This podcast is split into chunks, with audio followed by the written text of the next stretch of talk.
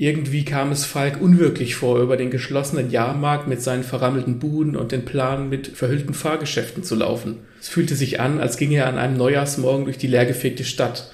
Die Party war zu Ende und alles, was blieb, war ein Brummschädel und im Mund ein Geschmack wie von abgestandener Katzenpisse.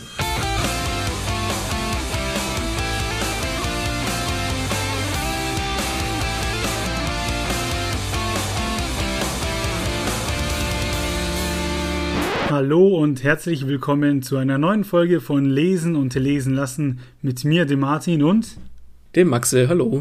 Heute sind wir wieder ein Trio, denn die Party steigt mit Thomas aka Tommy Herzsprung. Hallo.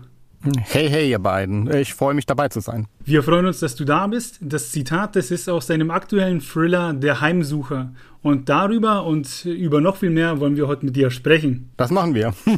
Sehr cool. Wir haben ja uns einen kleinen Eisbrecher vorbereitet, weil ich glaube, wer auf Instagram dich verfolgt, der hat es schon gelesen und du hast es uns im Vorfeld auch schon in der Mail gesagt. Du bist derzeit ein bisschen im Umzugsstress. Ähm, läuft alles so, wie du es geplant hast oder was geht da gerade bei dir ab? äh, nee, äh, da läuft überhaupt nichts, wie ich es geplant habe. äh, ja, also ähm, das war jetzt dringend nötig. Also die äh, Raufaser musste runter. Dringend nötig, weil ich das wollte. ja, ich bin so blöd. Und ich habe es am, An ich hab's am Anfang versucht, äh, selbst zu machen. Und ähm, sagen wir mal, bis zur Hälfte bin ich gekommen. und äh, jetzt habe ich mir Hilfe geholt und äh, das ganze Haus ist in einem Chaos. Ja. Und äh, dementsprechend bin ich auch im Chaos. Weil wenn das Haus im Chaos ist, dann äh, ist bei mir auch hier im, im Kopf ähm, Tovabo. Ui. Das heißt, du brauchst, brauchst, bist du jemand, der einen aufgeräumten Arbeitsplatz braucht, um, um gut funktionieren zu können? Total, absolut. Also mein, äh, mein Schreibtisch ist ähm, äh, ein leeres Feld. Endlich mal einer. Bei mir ist es nämlich genauso. Ja. Wobei ich habe gar keinen Schreibtisch. so. Nee, also nee, äh, ich arbeite irgendwie ja, also am am ähm, am äh, Küchenblock oder am Wohnzimmertisch oder was auch immer, aber einen Schreibtisch habe ich gar nicht. Läuft. Wo es sich halt gut schreiben lässt, ne? Ja. ja, aber auf jeden Fall zu Hause. Mhm. Wunderbar. Und was du geschrieben hast, ist eben der Heimsucher. Das ist heute Thema. Was eine Überleitung. Und ich würde sagen, wir starten mit einer kurzen Inhaltsangabe, dass die Leute wissen, worüber wir sprechen. Ich sage ein bisschen was dazu und Tommy, du kannst dann im Anschluss gerne ergänzen, zum Beispiel, was dir wichtig ist, was der Leser vor dem Lesen weiß. So machen wir es. Ein Serienkiller treibt sein Unwesen. Das erste Opfer, das wir mitbekommen, ist eine junge Frau, die an ein Karussell gebunden wird und dadurch einen brutalen Tod erleidet. Ein Telefonanruf, Besser gesagt, eine vierstellige PIN hätte ihr das Leben retten können. Denn um sich aus der Todesfalle zu retten, kriegen die Opfer die Möglichkeit, ihre Angehörigen nach einer PIN zu fragen, die sie ihm nennen müssen, und dann überleben sie. Wenn nicht, geht sie ihnen an den Kragen. Es ermittelt der Hauptkommissar Falk Bachmann, der bald selbst ins Visier des Killers gerät. So viel können wir verraten. Was hast du uns dazu zu sagen? Äh, habt ihr gut zusammengefasst. Ähm, ich finde, ja, ich finde es immer interessant, ähm, wie äh, Leser ähm, irgendwie verschiedene Aspekte äh, des Thrillers ähm, in den Vordergrund rücken. Also äh, für die einen ist jetzt irgendwie Falk irgendwie total wichtig, andere fokussieren sich ähm, absolut auf die ähm, Polizeipsychologin Juliane Klavitter, andere sehen wieder den Nebenermittler irgendwie im Fokus. Das finde ich mega interessant so, ja. Das spricht ja auch für dich und deine Figuren. Also wenn jeder quasi eine andere, eine andere Figur oder eine andere Begebenheit interessant findet, dann hast du es ja geschafft, viele unterschiedliche Figuren und Begebenheiten zu schaffen, die für Interesse sorgen. Das sorgt ja für einen guten Thriller. Ja, also ich glaube, das macht extrem viel aus, äh, egal ob, in welchem Genre, äh, dass man irgendwie äh, sich mit den Figuren identifizieren kann oder sie hasst oder mhm. Äh, was auch immer, aber irgendwie so einen persönlichen Bezug zu denen hat. Ja. Mhm. Mhm. ja dass sie Emotionen hervorrufen, ganz, ganz gleich, welche Art, wie du schon gesagt hast, man kann die auch hassen, man kann ja einen Bösewicht vor allem auch leidenschaftlich hassen. Ja, absolut, also genau. Und wenn du den Leuten von der Heimsuche erzählst, wo liegt da bei dir der Fokus? Äh, ich mache gar nicht so gerne Inhaltsangaben. Äh, weil irgendwie die greifen eh immer zu kurz und äh, wie ich gerade gesagt mhm. habe, jeder sieht da was anderes drin und also ich sag dann meistens irgendwie, also wenn mich jemand fragt, so äh, wenn ich mit jemandem Kaffee trinken gehe oder was auch immer und sagt, ja, um was geht denn dein neuer äh, Thriller, dann sage ich, ja, der ist halt irgendwie wieder brutal, ähm, blutig, ja und überraschend, hat viele Wendungen und äh, mir ist halt wichtig, dass irgendwie die Figuren toll sind und dass es lebensnah ist und lesen es einfach. Ja, einfach lesen ist sowieso immer der beste Tipp, wenn es um Bücher geht. Ähm, dann kann man sich sein Bild machen. Wir machen uns jetzt ein Bild über die kurze Folge. Wir wissen, worum es geht, mit wem wir sprechen. Und jetzt erzählen wir dir, was mit dir passiert. Wir haben uns hier nämlich ein paar Stationen aufgebaut und die erste war jetzt eben die Einführung und die Inhaltsangabe und ich würde sagen, das haben wir zu dritt ziemlich gut hingekriegt. Ja, absolut. Aber das klang auch ein bisschen, das klang auch ein bisschen Thriller-mäßig, so, äh, wir sagen dir jetzt, was mit dir passiert. jetzt erfährst, jetzt erfährst du die Station, die du, die du durchleben musst. Plötzlich klingelt's an der Tür, ne? Und du fragst dich, wer es ist. Auf jeden Fall ist quasi jetzt die zweite Station, wer ermittelt. Wir sprechen ein bisschen über deine Figuren. Dann kommen wir zu diverse Stationen im Buch. Da haben wir uns ein paar Stellen rausgesucht wo es Diskussionsbedarf gibt. Da darfst du uns ein bisschen was erzählen. Dann kommen wir natürlich ein bisschen hinter die Kulissen. Wir sprechen über dich, wie du schreibst. Und dann ganz zum Schluss haben wir die Rausschmeißerfragen, wo wir unsere Gäste immer ein bisschen aus der Reserve locken. Da darfst du ziemlich gespannt sein, was kommt. Wird auf jeden Fall ein großer Spaß. Okay, okay, dann ähm, schießt mal los. Falk Bachmann ist Kriminalkommissar, hat einen gemeinsamen Sohn mit seiner Ex und wirkt ziemlich gestresst, schüttet im Laufe der Story sich auch mal mit Wodka zu. Und ja, das sind alles so bekannte Merkmale für einen Ermittler in Thrillern. Was macht für dich Falk Bachmann so besonders? Also er ist spröde, äh, aber unter dieser rauen Schale irgendwie ähm, ist er einfach ein Typ, mit dem ich irgendwie gern Bier trinken gehen würde. So. Ja, also auch wenn der sich dann irgendwie drei Wodkas kippen würde. äh, äh, ja, aber ich finde, das ist irgendwie so ein Unikat und ähm, der zieht sein Ding durch und lässt sich nicht verbiegen und weiß auch, dass er Scheiße baut und dass er nicht perfekt ist, aber wer von uns ist schon perfekt und ähm, ich finde, er steht so zu seinen äh, Unzulänglichkeiten und äh, das finde ich gut und er hat auch wirklich äh, ein Herz. Also man muss lange hingucken, äh, um das zu finden. Also das weiß auch Juliane Klavitter und so weiter. Aber ich glaube, für die wenigen Leute, die er wirklich mag, wird er alles tun und äh, das spricht mir so ein bisschen selber aus dem Herz. Wärt ihr dann die Letzten an der Bar? Äh, das bin ich immer. Sehr gut. Ja. Zum Herrn Bachmann gehört auch die Juliane Klavitter, du hast sie jetzt schon äh, zweimal erwähnt. Das ist, die ist Polizeipsychologin und ähm, die wirkt auch etwas verunsichert zunächst und versucht ihre Verunsicherheit oder ihre Unsicherheit zu vertuschen. Sie hat im Buch auch ein kleines Abenteuer mit einem jungen Studenten. Was macht Juliane gut und was macht sie nicht so gut? Ich glaube, sie macht alles gut. Also selbst die Sachen, die sie nicht gut macht, macht sie gut, weil ähm, auch das, wir machen alle Fehler und ähm, ich liebe die Figur extrem, weil sie, mhm. weil sie mir, also sie ist mir besonders wichtig, ähm, weil sie irgendwie so zeigt, dass wir alle irgendwie äh, mal in Situationen sind, wo wir überfordert sind, wo wir uns hässlich fühlen, dick fühlen, klein fühlen, äh, nicht genug erfolgreich, äh, nicht geliebt genug. Ich fühle mich bei der total gut aufgehoben. Die hat ihre Macken, die ist verschroben, aber genau das macht sie irgendwie für mich so menschlich und ja, wichtig. Ja. Das mit dem menschlich hast du das so was Wichtiges angesprochen. Also der, sowohl der Falk Bachmann als auch die Juliane Klavitter, die sind menschlich. Sie, steckt dann in diesen Figuren viel von dir selbst drin? Äh, immer. In allen Figuren bin ich drin. Auch in den Mördern, in, ähm, ja, doch, ja. Also, weil das ist ja, also, du, man kann ja nicht nur sagen, äh, ich bin der und der Typ, sondern ich finde, wir haben ja alle ganz, ganz viele Facetten. Äh, wir sind ja nicht nur irgendwie Thomas, der Schriftsteller oder irgendwie äh, Tommy, der Partner von Jimmy oder was auch immer. Sondern mhm. wir sind so viele Facetten und ähm, ich kann mich irgendwie fast in, in, in jeder Figur wiederfinden, auch in allen anderen Menschen und in Nachbarn, ähm, egal ob ich die mag oder nicht. Oft entdecke ich irgendwie, hm, ach, irgendwie ist der ja irgendwie blöd, der Typ, aber so dieser eine Aspekt oder so, äh, den finde ich auch in mir wieder. So, ja? Finde ich, ist eine super Antwort, weil wir fragen ja öfters Autoren immer nach ihren äh, Figuren und da gibt es Antworten und das war jetzt eine, die haben wir so noch nicht bekommen und die kann ich absolut nachvollziehen. Fand ich schön. Mhm. Ja, ist einfach so, also ja. Weil auf Arbeit ist man ja meist auch vielleicht immer ein bisschen jemand anderer, als wie man zu Hause ist. Und so kann man auch, auch manchmal sich ein bisschen wie der Mörder fühlen, weil er auch seine Motivation hat. Ja, natürlich. Also auch wenn wir mit unserer Mutter telefonieren, sind wir jemand anders, als wenn wir mit irgendjemandem äh, chatten, den wir gerade irgendwie super geil finden oder was meinst du, wie nervös wir waren, als wir dich angeschrieben haben? Ey? Da haben die Finger gezittert und sonst in der Disco sind immer die coolsten. äh, äh, dabei bin ich mega gechillt, also ja. Kommen wir zu weiteren Personen in deinem Buch. Da finden sich nämlich ganz viele, auch mit unterschiedlichen Jobs. Wir haben Schausteller, wir haben Kriminalpolizisten, wir haben Pfarrer, ein Serienkiller, eine Gerichtsmedizinerin und äh, auch gefährliche Russen, die ihr Geld nicht auf ganz legale Weise verdienen.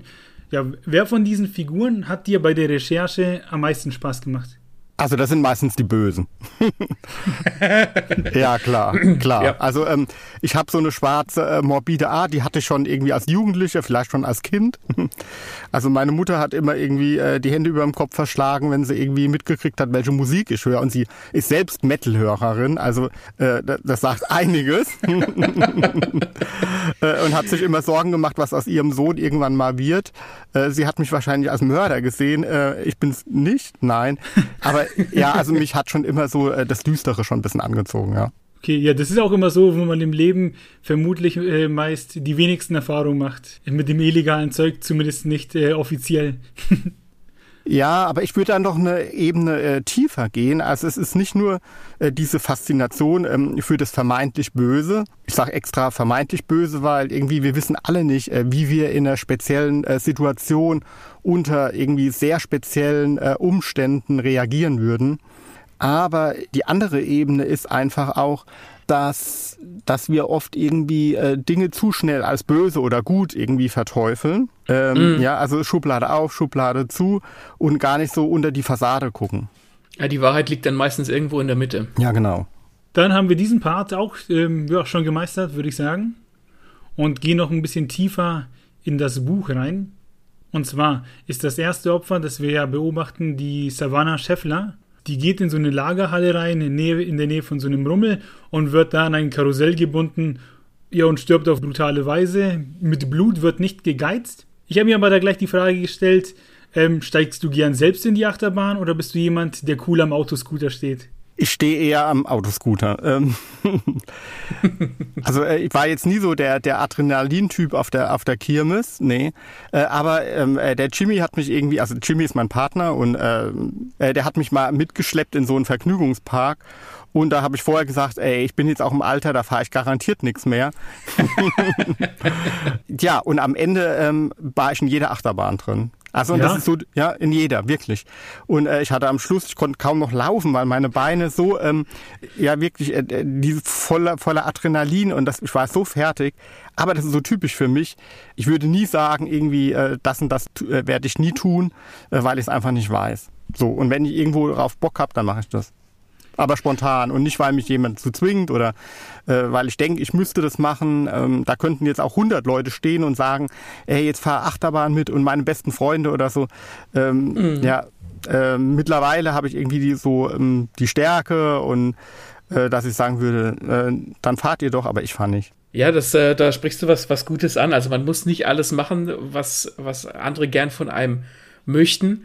Und man kann im Umkehrschluss aber auch neue Erfahrungen machen, wenn man sich denkt, ja, vielleicht probiere ich es doch mal aus, wie du dann sagst, und dann halt doch einen ganzen Tag Achter fahren und abends total kaputt ins, ins Bett fallen, weil diese Erfahrung, die macht man einfach im Leben und die, die kann einem ja dann keiner mehr nehmen. Ja, genau. Also ähm, man, weißt du, uns stehen so viele Türen offen und manchmal ist es mhm. irgendwie schwierig, die Tür aufzumachen, weil uns der Mut fehlt oder äh, weil wir bequem sind oder äh, ja, oder was auch immer.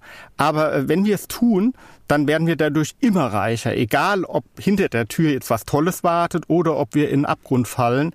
Äh, aber wir sind um eine Erfahrung reicher. Manchmal muss man vielleicht Sachen auch ausprobieren, um dazu eine wirklich äh, eine wirkliche Meinung haben zu dürfen. Ja, das hast du gut gesagt. Ja. Finde ich, finde ich super. Da möchte ich kurz aber anschließen an die Achterbahn und den ganzen Tag rumfahren. Beim letzten, letztes Jahr ähm, bei Köln, ich glaube, das ist der Europapark, ne? Ja. Ne, nicht in Köln. In, äh, der Europapark ist in Freiburg. Freiburg. Oh Gott, wie, na, wie heißt denn der? Okay, jetzt habe ich den. Phantasialand? Ja, Phantasialand kann sein, genau, genau. Ah. Da wurde ich äh, in Anführungsstrichen mitgeschleppt. Ich wurde gefragt, ob ich mitkomme von meiner Freundin und ich bin so einer, ich habe übelst Schiss vor Achterbahn und so. Ich mache das eigentlich nicht. Und dann war ich da halt mit dabei, mit ihr, ihrer Schwester, ihrem Bruder und noch einem Bekannten. Da bin ich zum ersten Mal in meinem Leben Freefall Tower gefahren und ich habe geschrien wie am Spieß. Ich wollte da nur noch weg. Und dann ist das Ding aber nur voller Achterbahnen, dieser ganze Park. Und dann war da von den Kinderachterbahnen noch so ein Highlight und da waren wirklich so kleine Mädchen drin gesessen. Und dann ging's los und ich habe gebrüllt wie am Spieß, während alle anderen um mich herum gelacht haben und so die Arme hoch. Und ich habe geschwitzt. Mein Puls ging hoch auf 140. Aber ja, ich hatte Angst muss aber im Nachhinein zugeben, dass dieses Adrenalin, dass es doch schon Spaß gemacht hat. Also nochmal würde ich jetzt nicht machen, aber man ist dann doch froh, dass man äh, sich zumindest getraut hat. Das ist ja schon mal was, dass man sich einfach getraut hat und nicht daneben stand, während andere Spaß hatten. Ja, genau. Und als du das jetzt gesagt hast, äh, da hatte ich voll das Grinsen im Gesicht, weil äh, mega. Also genau darauf kommt es an. Also ja, einfach Dinge mal auszuprobieren und, ähm, und zu gucken, was, was die äh, mit einem tun. Eine Erfahrung macht einen immer reicher. Genau, ob das jetzt, ob das jetzt im Vergnügungspark ist oder als, äh, im Leben als Autor oder als Partner oder als Vater, was auch immer. Jawohl. Amen. Ja, genau. Beim zweiten Opfer, da geht es um ein junges Mädel, das in Therapie ist. Und da passieren so Dinge, da ich dachte, da dachte ich, ich schaue einen neuen Saw-Film, denn wie kommt sie um? Sie kommt in eine Kiste, eine Art Sarg, wo allerdings äh, der Kopf, Hände und die Füße frei sind der so ein bisschen wie eine Schildkröte. Und ein Hitzestrahler lässt es im Raum wahr werden. Das klingt jetzt so vielleicht relativ unspektakulär. Was man wissen muss, ist, dass aber innerhalb dieser Kiste eine Ratte sitzt. Und wie wir in der Heimsucher lernen, mögen Ratten Hitze nicht. Und deswegen versucht sich dann auch diese Ratte ziemlich schnell aus diesem Sarg zu befreien. Stellt fest, die Wände sind zu dick oder zu fest.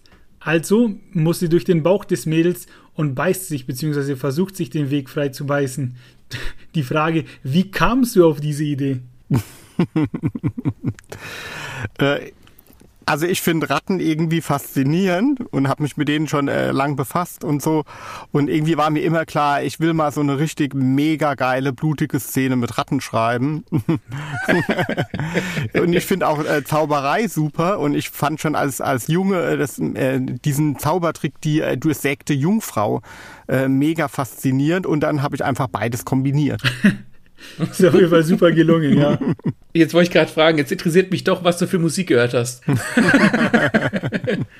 äh, beim Schreiben oder äh, ähm, um so zu. Als, als Jugendlicher, weil du gemeint so. hast, dass deine, dass deine Mutter sich gesorgt hat.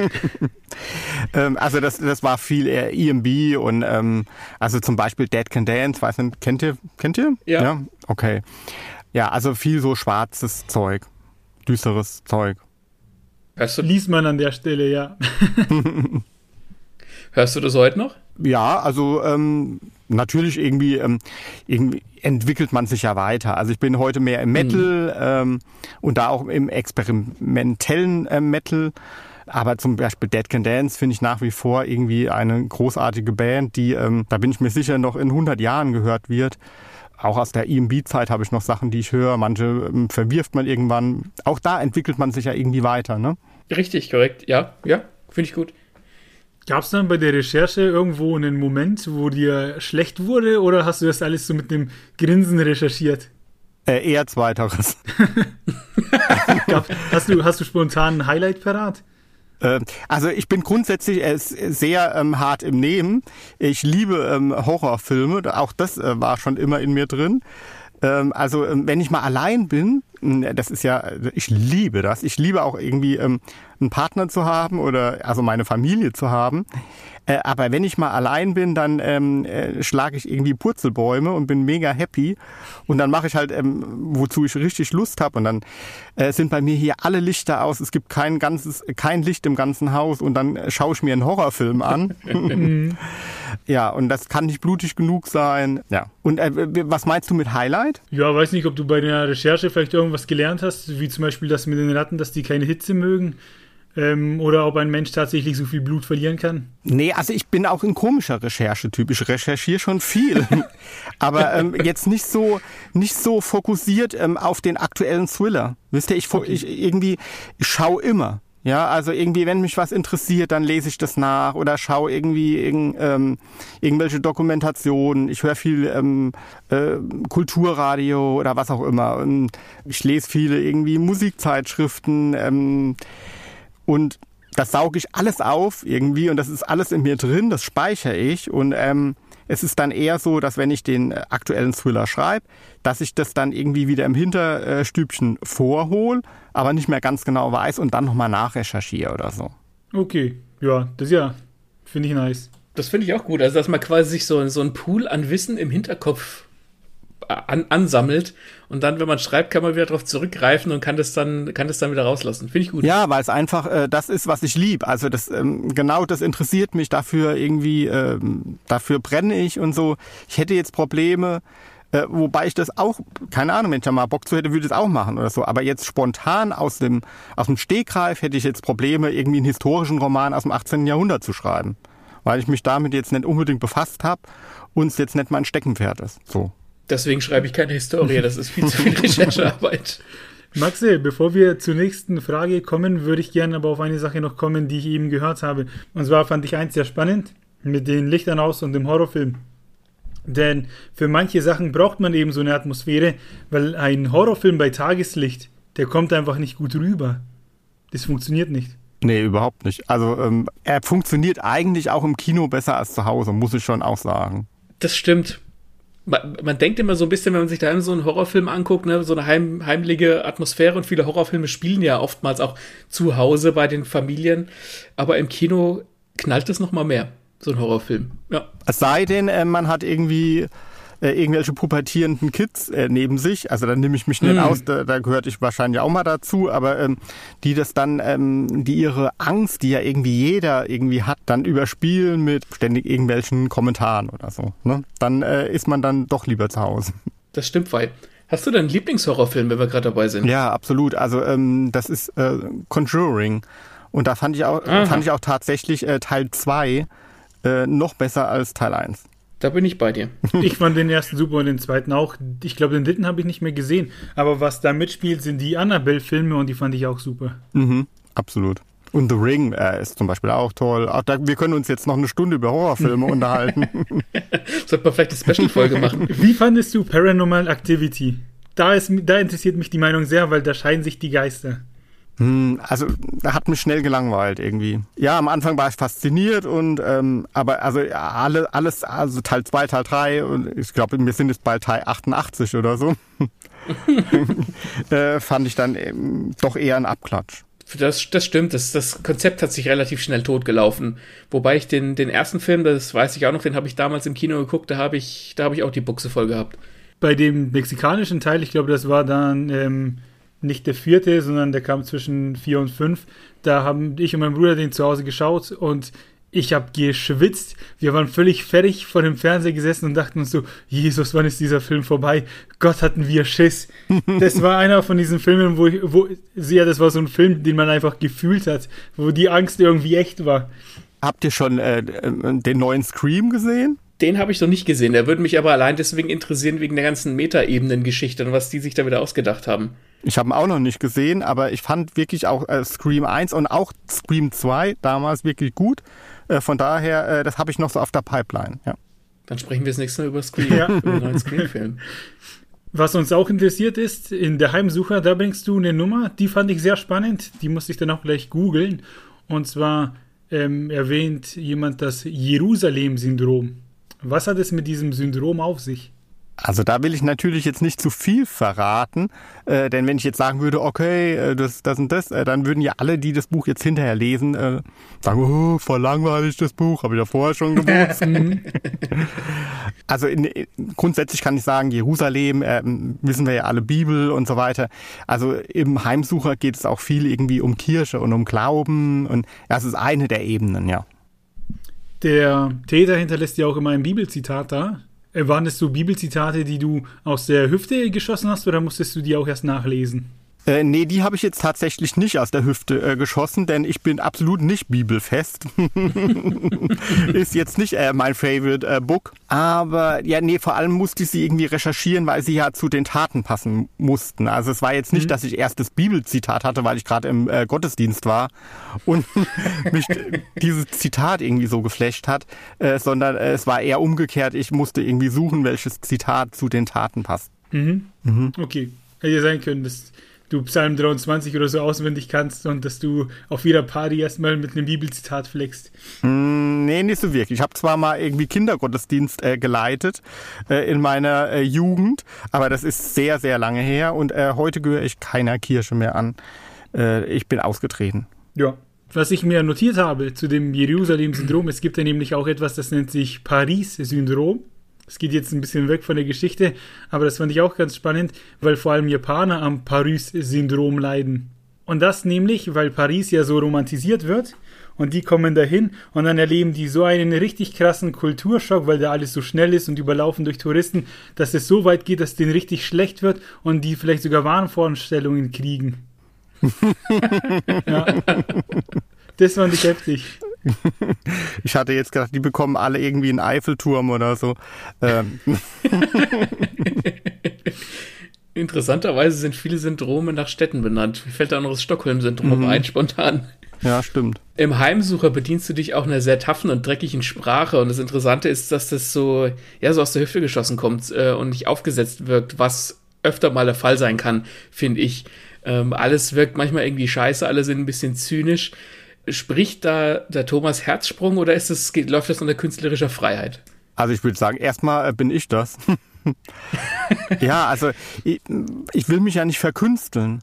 So, also auch wenn ich irgendwie Geschichten erzähle und irgendwie natürlich da viel Fantasie dabei ist, aber natürlich steckt hinter jedem Buch steckt der äh, Thomas Herzsprung. Also ich, ich würde irgendwie jetzt nie irgendwie mich dazu zwingen, mir eine andere Sprache anzueignen, äh, nur weil die mhm. gerade irgendwie au vogue ist oder weil ähm, irgendjemand sagt, ähm, ähm, formuliere das so und so. Ähm, das funktioniert nicht. Also das bin ich nicht und dann funktioniert es nicht und deswegen schreibe ich irgendwie natürlich irgendwie, ja, ich liebe Sprache und ich weiß, mit Sprache kann man ganz, ganz viel ähm, äh, tun und ich, ich ehre die Sprache. Aber äh, deswegen würde ich trotzdem jetzt nie irgendeinen anderen äh, Sprachstil nehmen. Das finde ich gut. Schreiben, wie man eben schreibt, ist auch ein gutes Stichwort, denke ich, denn dann kommen wir nämlich schon zu unserem nächsten Kapitel. Das Schreiben. Deine Bücher, die erscheinen ja über den Emo Verlag. Ist das dein eigener Verlag? Äh, ja, das bin ich. Genau. Äh, ich veröffentliche im Selbstverlag, ja. Ich mache alles selbst. Also ähm, ja, genau. Ich schreibe selbst. Logisch. Äh, logisch. äh, der schreibt gar nicht selbst. Also ich schreibe selbst. Ich mache Cover, ich mache äh, Klappentext, ich mache das Marketing, ich äh, mache die Trailer, alles. Zusammen mit äh, Jimmy, ja. Dann bist du ja aber medial, sag ich mal, ziemlich aufgestellt. Bist du dann auch so ein Photoshop-Künstler, der dann mal eben mit der Kamera auch ein Video zusammenschneidet? Also das kann ich, ja. Also da, da bin ich äh, sehr bewandert. Äh, das, das liegt mir. Also so alles, was, was jetzt so, äh, was wir jetzt gerade tun, so mit Aufnahmetechnik oder so, das liegt mir jetzt nicht, aber so, ähm, so das, das Kreative, äh, ja, das passt. Sehr cool. Zuvor, vor ähm, der Heimsucher, hast du ja den Thriller Die Behandlung rausgebracht. Und der wurde zum Beispiel vom Planet Award ausgezeichnet als Buch des Jahres. Dann hast du mit dem Buch auch über 4000 äh, Rezensionen auf Amazon mit einem Durchschnitt von viereinhalb Sternen. Und dann schreibst du auch ja noch nebenbei Romance-Bücher, die zum Beispiel mit dem Lovely Books Awards ausgezeichnet sind, was ja keine kleine Bücherplattform in Deutschland ist, sag ich mal. Verspürst du da Leistungsdruck oder sind so Awards einfach die Luft, die du atmest? Äh, nee, äh, Leistungsdruck gar nicht. Also das, äh, davon äh, habe ich mich total frei gemacht. Äh, deswegen habe ich auch meinen Job gekündigt, weil ich da keinen Bock mehr drauf hatte und weil ich einfach mein Ding machen wollte. Ähm, ich lasse mich irgendwie von niemandem unter Druck setzen. Ähm, nee, deswegen äh, veröffentliche ich ja auch irgendwie im eigenen Verlag, so, wobei ich auch da nie sagen würde, ich gehe jetzt nie zu einem Verlag. Also wenn da jetzt das perfekte Angebot kommen würde, keine Ahnung Das muss aber erstmal, wäre ich ja blöd, keine Ahnung. So, aber ähm, nee, ich lasse mich nicht unter Druck setzen und äh, nur deshalb macht mir das Spaß, was ich tue, das Schreiben und äh, nur deshalb stehe ich morgens gern auf und freue mich drauf, jetzt weiterzumachen. Und die Awards, äh, da freue ich mich natürlich mega drüber, also absolut. Also ich denke irgendwie oft Wahnsinn, was da jetzt schon alles gekommen ist und äh, wie viele meine Bücher gerne lesen und äh, ich verspüre da keinen Leistungsdruck, sondern äh, einfach eine große Dankbarkeit. Das ist schön. Das finde ich auch schön. Wäre es dann im, um, umgedreht so, dass äh, wenn du jetzt eine Deadline hättest, wo du dein nächstes Buch abliefern müsstest, würde dich das hemmen? Äh, ja, das, das, ist schon so ein Aspekt, weshalb ich irgendwie äh, nicht unbedingt drauf ziel, äh, zu einem Verlag zu gehen. Hm. Ja. Aber wenn man so viel Erfolg hat mit den Büchern, werden da nicht Verlage auf einen aufmerksam? Doch. Kam da schon mal was? ja. Kam schon was. Ah, okay. Ähm, magst du ins Detail gehen? Hast gesagt, okay, der Koffer ist nicht voll genug, deswegen schleicht euch wieder oder wie war das? Nee, äh, gar nicht. Also so, das, das war schon, war schon gut und alles, aber ähm, so vom Gefühl her hat es nicht 100% gepasst. Also so, das Herz entscheidet bei mir immer und es ist irgendwie bisher jetzt noch nicht die Herzentscheidung gewesen, das zu tun. Okay, das klingt gut. Das finde ich gut. Mal davon abgesehen, du bist ja im Self-Publish-Bereich ziemlich gut aufgestellt, wenn du sowieso alles selbst machst. Da brauchst du ja gar nicht unbedingt zwingend einen Verlag. Also Chapeau. Natürlich, der, der Buchhandel ist natürlich, natürlich schon verlockend und ähm, reizvoll und ja, also ich, ich wiege das eine gar nicht mit dem anderen auf. Ich sage jetzt nicht irgendwie Self-Publishing ist cooler als äh, das Veröffentlichen ähm, über den klassischen äh, Buchweg. Beides hat Vor- und Nachteile. Ich glaube, es geht einfach darum, dass man sich wohlfühlt mit dem, was man tut und im Moment passt es bei mir. Ich glaube, das ist die, die richtige Antwort für viele Situationen im Leben. Du hast Medien- und Kommunikationswissenschaften studiert und hast auch als selbstständiger Redakteur für Print und Fernsehen gearbeitet.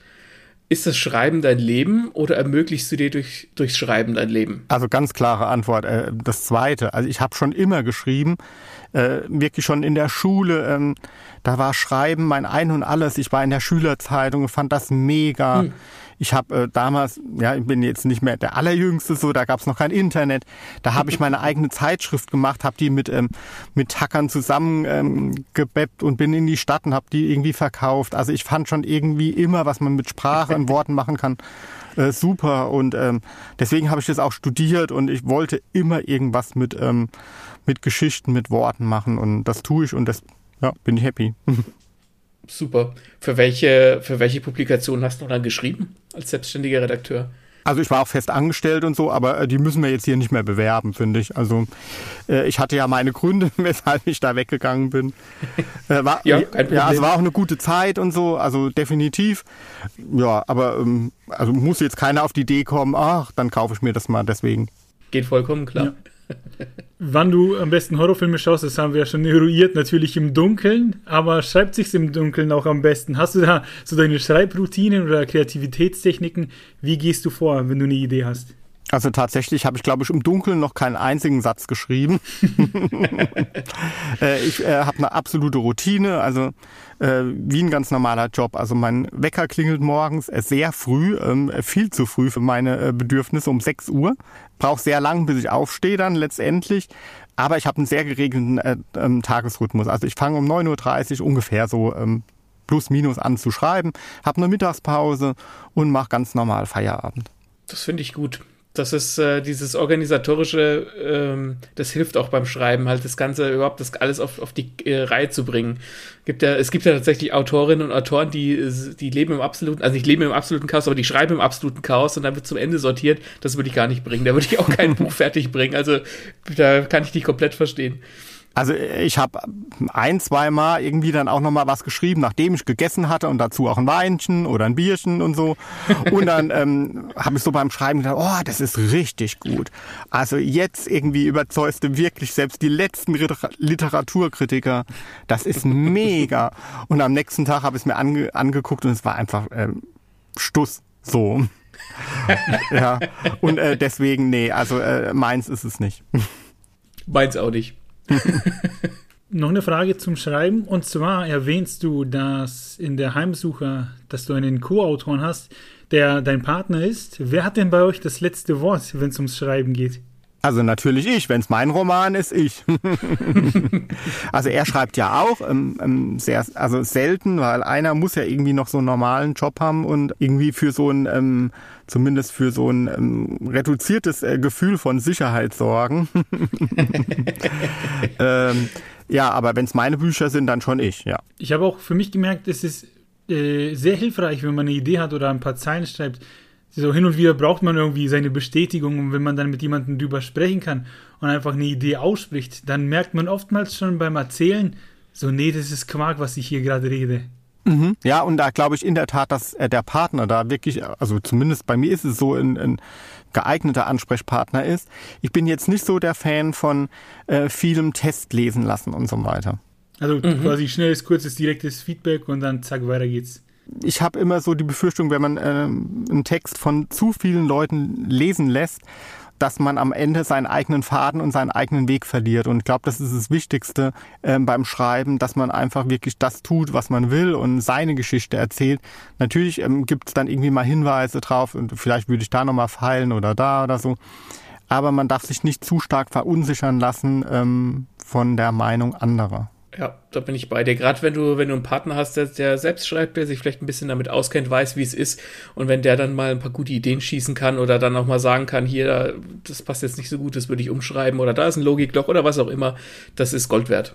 Absolut, also auch wenn die Beziehung da manchmal drunter leidet. dann kommen wir zum richtig aufregenden Teil. Also wenn die Leute bis hier ähm, zugehört haben, gibt es jetzt noch mal ein kleines Highlight und zwar kommen wir zu unseren, ich nenne jetzt mal Spaßfragen.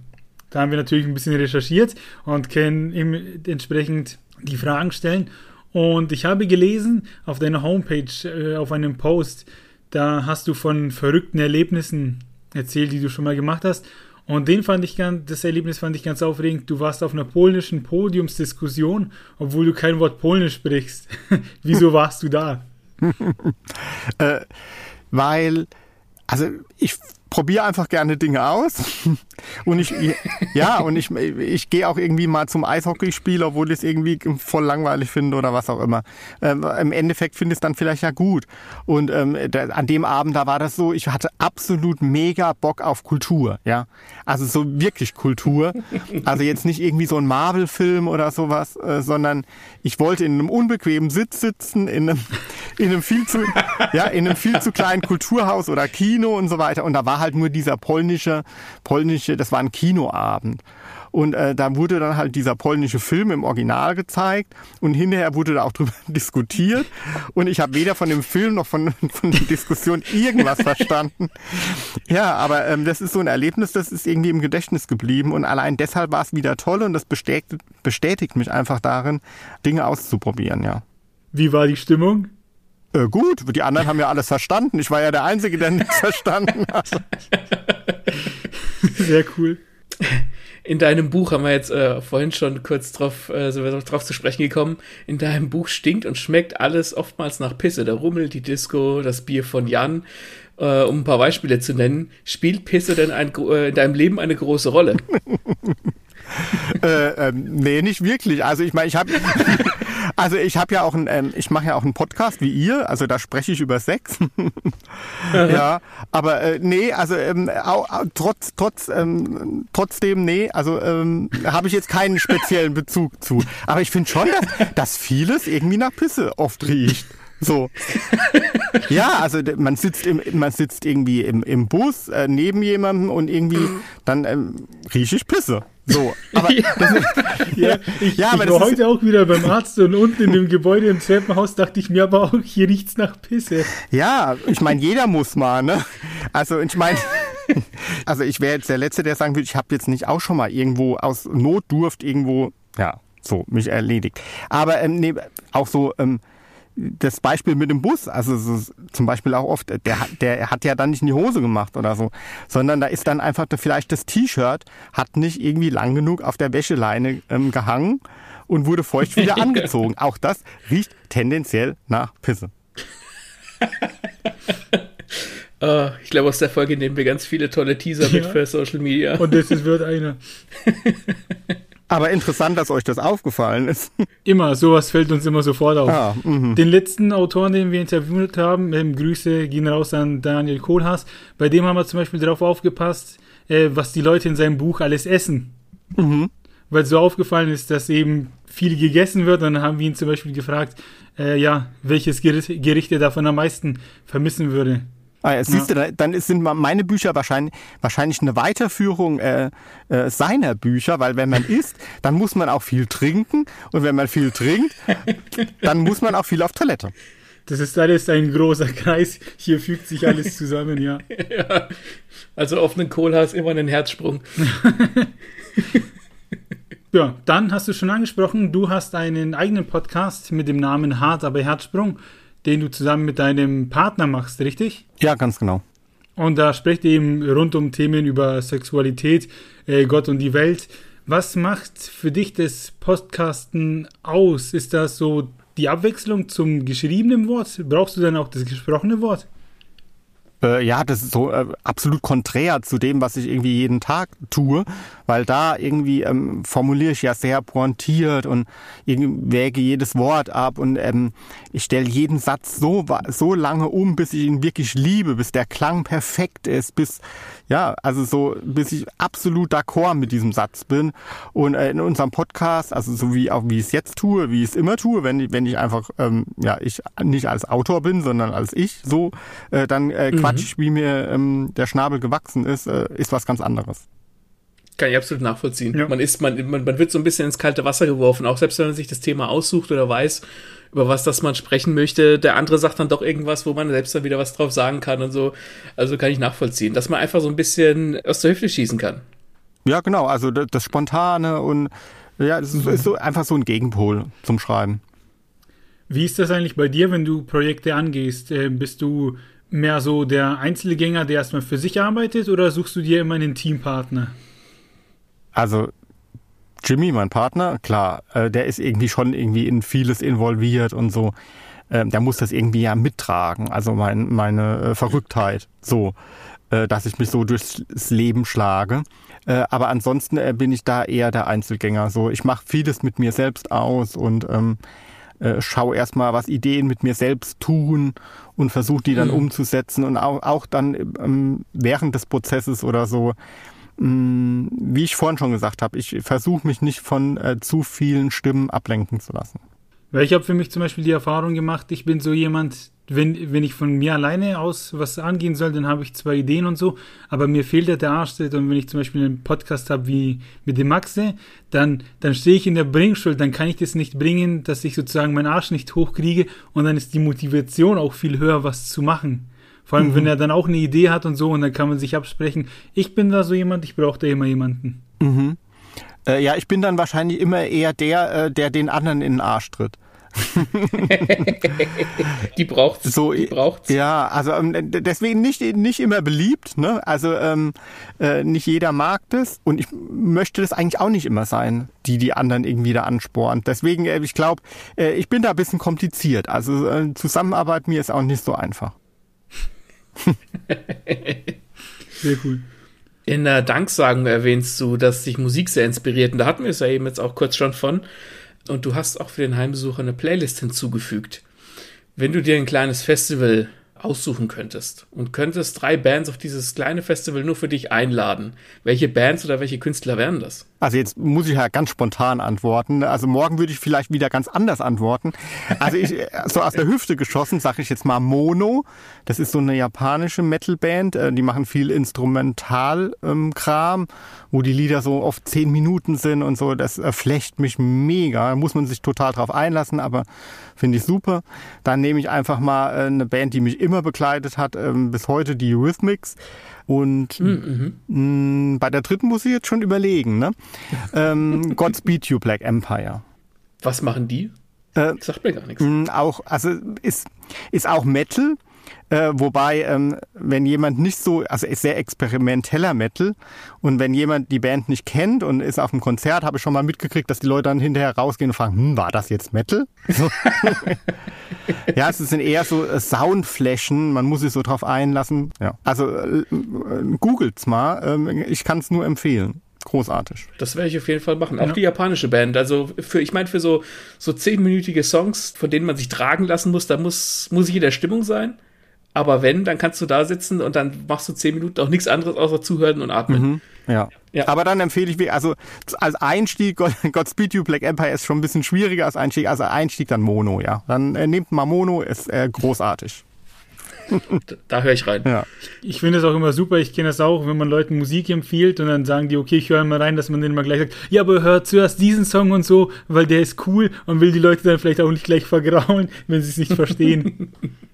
Nee, auch da soll man doch den Leuten irgendwie äh, selber lassen, irgendwie, worauf sie Bock haben und gucken, ähm, ob springen sie zwischen Lieder hin und her oder was auch immer, ne?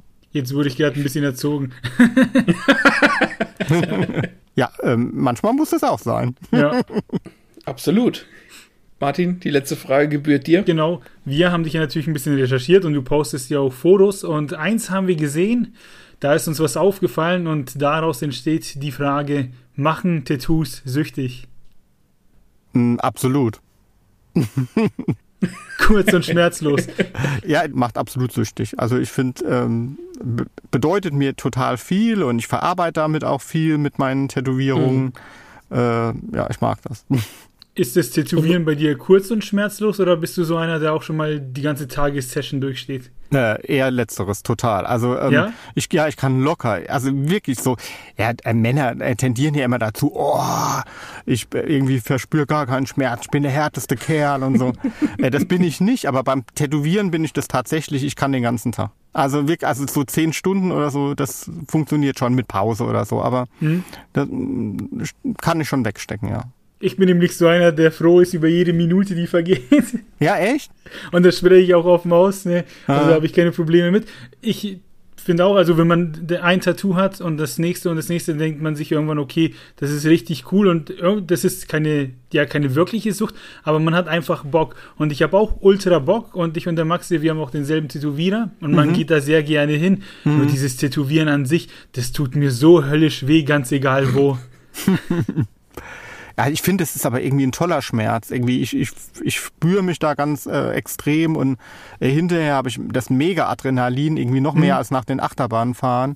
Äh, ja, also ich finde das äh, spitze. Ich finde, es riecht auch so gut irgendwie. das ist auch schon sehr speziell, ne? Riecht also sogar nicht nach Pisse. Nee, wollte gerade sagen.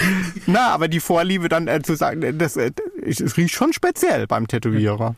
Ja. ja. ja. Aber ich bin, ich bin da auch beim, beim Tommy. Ich, setz mich, ich kann mir da auch zehn Stunden in, in, in den Stuhl setzen und dann, solange der Tätowierer irgendwas erzählt, was interessant ist, man kann sich unterhalten, dann sitzt man halt und, und, und lässt sich tätowieren. Ja, sehr cool. Dann war es das nämlich tatsächlich schon. Wir bedanken uns sehr, dass du da warst. Ja, super, äh, dass ihr angefragt habt. Ähm, hat Spaß gemacht. Uns auch. Ja, das auf jeden Fall. Doch noch eine Frage an dich und zwar, wo findet man dich und deine Bücher überall? Oh Gott, das ist ja schon wieder fast eine Technikfrage. Nee. äh, also auf Facebook bin ich und zwar unter äh, Tommy Herzsprung Autor und auf Insta auch unter Tommy Herzsprung und äh, Twittern tue ich auch und eine Homepage habe ich auch unter zum Beispiel unter Thomas Herzsprung auch thomas-herzsprung.de. Und da bekommt ihr auch genau, ah super, dass du fragst natürlich, ähm, signierte äh, Bücher von mir. Und äh, damit unterstützt ihr mich als Autor natürlich äh, ganz besonders, weil dann bestellt ihr direkt bei mir und nicht über Umwege und mega. Habt ihr gehört? Ja. Ansonsten, wenn du jetzt nicht noch ähm, eine Message an die Welt hast oder was zu der Heimsucher sagen möchtest, würden wir uns auch bei den Zuhörern bedanken. Nee, eine Message, also jetzt fällt mir nur spontan an, irgendwie, ähm, weil wir da auch oft drüber gesprochen haben, irgendwie äh, springt über euren Schatten und irgendwie, wenn ihr Ängste habt, irgendwie versucht die irgendwie zu bekämpfen, denn irgendwie so Ängste sind irgendwie äh, die größten Feinde unseres Lebens, denn die halten uns vom Leben ab. So. Schlusswort. Armen Bruder. genau, dann bedanken wir uns auf jeden Fall äh, sehr fürs Zuhören. Maxe, wann kommt die nächste Folge? Die nächste Folge haben wir am 23. März. Jawohl. Worum es darin geht, das erzählen wir euch in den sozialen Netzwerken. Immer beobachten. Und ja, wir sagen großes Dankeschön und sagen ciao. Ciao, ciao. Tschüss, tschüss. Okay, also ihr wollt eine Anekdote. Da hatte ich ein bisschen Probleme mit, muss ich zugeben. ja, weil irgendwie, ah, wenn man so im Gespräch ist und so, das ist so ein Ping-Pong hin und zurück, irgendwie, dann finde ich das irgendwie total locker und dann weiß ich auch, was ich erzählen soll. Aber wenn ich so gefragt werde, jetzt erzähl mal dein wichtigstes Erlebnis oder erzähl mal was Lustiges. Und dann denke ich, oh Gott, ich habe gar nichts Lustiges erlebt oder was soll ich da so erzählen und so. Ähm, nee, aber ähm, irgendwann fiel mir dann doch was ein gestern. Das habe ich selbst vergessen. Und das ist ja, deswegen erzähle ich das jetzt. Ähm, Kannst du dann immer wieder nachhören. Ja, weil ähm, manchmal irgendwie rutschen wirklich so mega tolle Erinnerungen aus dem Gedächtnis raus und stattdessen wissen wir irgendwie, ähm, noch, noch in zehn Jahren, was It Girl Nummer vier irgendwie im Dschungelcamp gesagt hat oder sowas. ja, das, das, ist, ja. das ist wirklich richtig übel, dass das passiert. Jedenfalls, also, es war so. Ähm, ja, kleiner Knirps, also war irgendwie, keine Ahnung, wie alt ich war. Also eins meiner Hobbys äh, war als Junge irgendwie äh, mit Schlümpfen spielen und ich habe diese Schlumpffiguren äh, gesammelt. Oh, die hatte ich auch. Ah, siehst du? genau, also wenn es Taschengeld gab, habe ich entweder äh, das rausgehauen für eine Single, also für, für Musik, äh, mhm. oder, oder für einen Schlumpf. So. oder gern auch beides kombiniert. Dann hatte ich nämlich die Assoziation, dass der Schlumpf irgendwie die Musik hört. Naja. So. Genau, und da hatte ich äh, schon eine relativ große Sammlung an Schlümpfen und die habe ich überall hin mitgenommen. Und äh, meine Mom und ich, wir waren mittags immer bei meiner Oma essen. Und da waren die dann halt auch dabei und wir sind abends nach Hause gefahren, also wir sind dann, äh, ne, ne, abends, also nach dem Mittagessen nach Hause gefahren. So, und während des Fahrens ähm, war halt irgendwie äh, voll der Tumult auf der Straße und jeder hat irgendwie gehupt. Und meine Mutter war völlig, völlig irgendwie ähm, irritiert, was die alle wollen, hat geguckt, ob sie das Licht anhat oder äh, was auch immer äh, los ist und so war voll die Aufregung. Und äh, zu Hause stellten wir ähm, fest, dass auf dem Dach der Eimer mit meinen Schlümpfen stand. und ohne Scheiß, dieser Eimer hat halt wirklich diese Fahrt vom einen Ende der Stadt bis zum anderen Ende der Stadt überlebt und hat Ach, immer was? noch auf dem Dach gestanden. Also wie das möglich war, wir wissen es nicht, aber also die, die Schlümpfe sind heute noch in meinem Besitz. Ach was. ja, also wenn hier ein Sammler ist und irgendwie einen, einen, einen super wertvollen äh, Schlumpf will, äh, soll er mich mal kon kontaktieren. Äh, vielleicht ähm, kann ich da was tun.